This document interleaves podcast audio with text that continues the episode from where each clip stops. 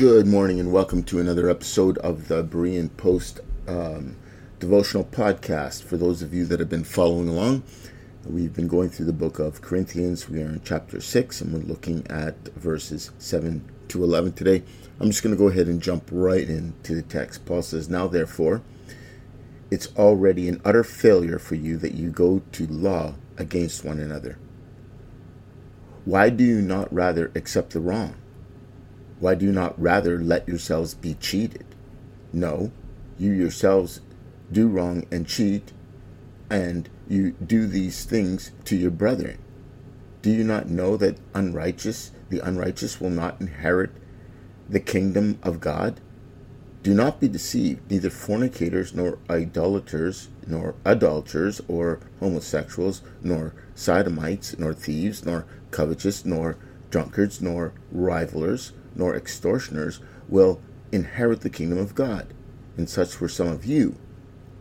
But you were washed, but you were sanctified, but you were justified in the name of the Lord Jesus and by the Spirit of our God.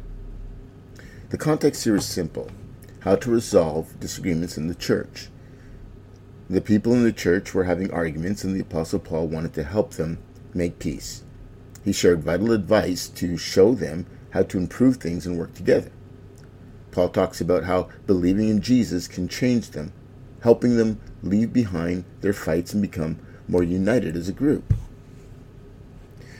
Then he asks the question why do you rather accept wrong? Why do you not rather let yourselves be cheated? The question raised, why do you rather why do you not rather accept wrong why do you not rather let yourselves be cheated? may seem puzzling at first glance. However, it underscores the significance of prioritizing unity and love within the Christian community. Paul intends not to suggest a universal principle of accepting wrongdoing or being taken advantage of in all circumstances.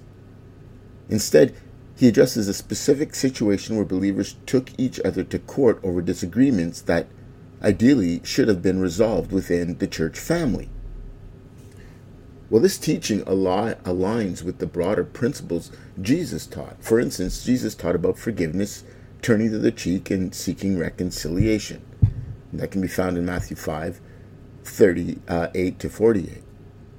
So the counsel in this text is consistent with Jesus' teaching in the context of, res- of resolving disputes within the church. So while immediate uh, the so while the immediate situation and wrongdoing might seem counterintuitive, the underlying message is about prioritizing love, unity, and reconciliation within the Christian community rather than pursuing legal disputes that damage relationships and hinder the testimony of believers. It's not necessarily an innovation of Paul, but rather an application of Jesus' teachings in a specific context. He says, Do you not know that the righteous will not inherit the kingdom of God? We find it interesting that Paul uses the phrase, will not inherit the kingdom of God. It does not say, will not go to heaven. Yet, this is how we have read this text before. However, now we would argue that the concept of heaven, as understood by Western Christian culture, is not always directly equivalent to how it's understood in ancient biblical and Jewish context. The kingdom of God is a broader concept that encompasses God's rule and reign over all creation, and the idea of inheriting and inheriting it reflects a deeper connection to God's plan for humanity. The phrase inherit the kingdom of God carries a broader theological emphasis on the overall state of the righteous and the relationship with God rather than just a physical destination.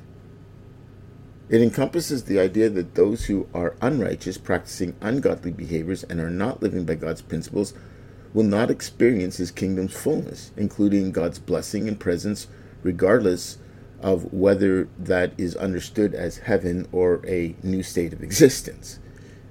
the concept of inheritance is a common biblical theme, especially in the context of God's covenant with his people. Inheritances are passed down from one generation to another inherit the kingdom of God implies a more profound sense of receiving the promises and blessings of God's covenant rather than just simply gaining access to a physical place like heaven.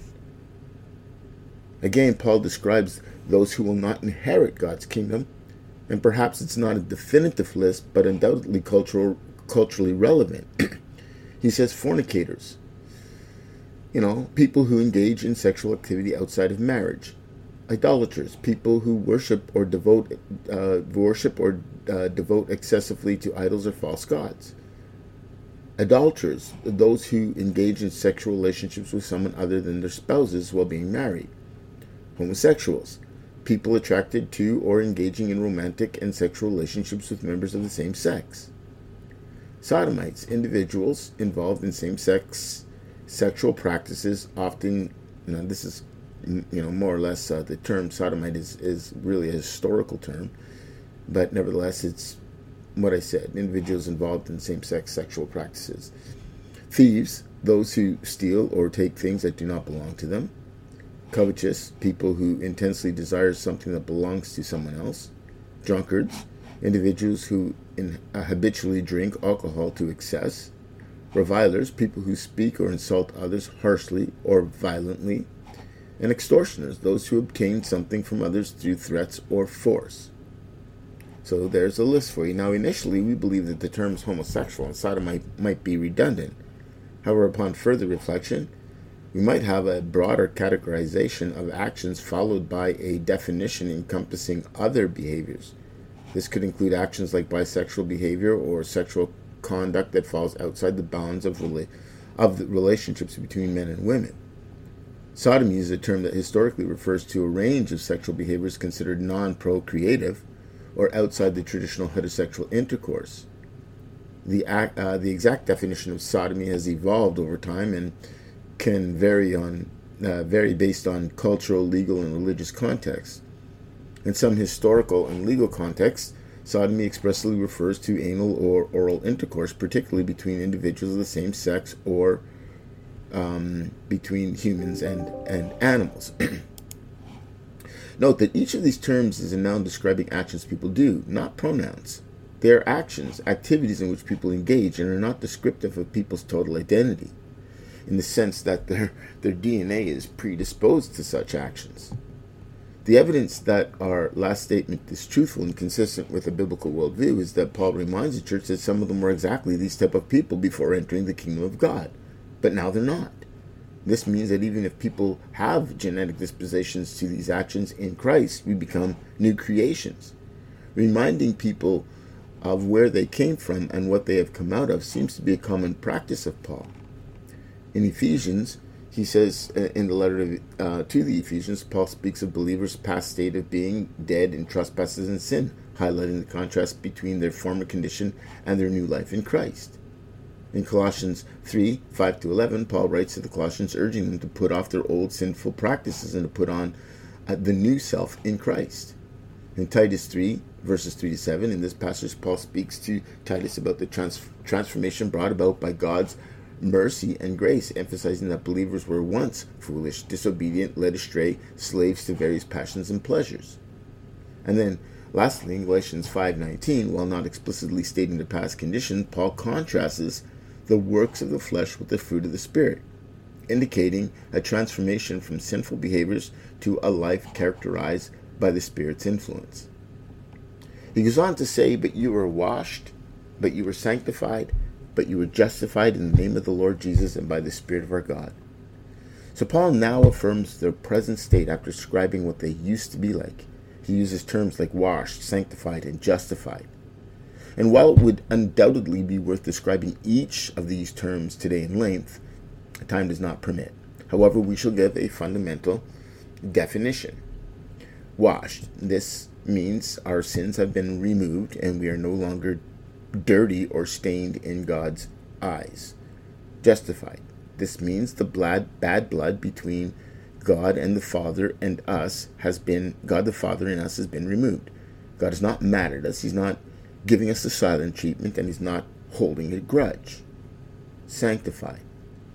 This means that God has chosen and dedicated us for a, a particular purpose.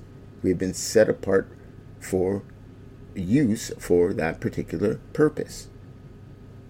Today, our explored passage, passage rather implores us to prioritize unity, love, and reconciliation within the Christian community.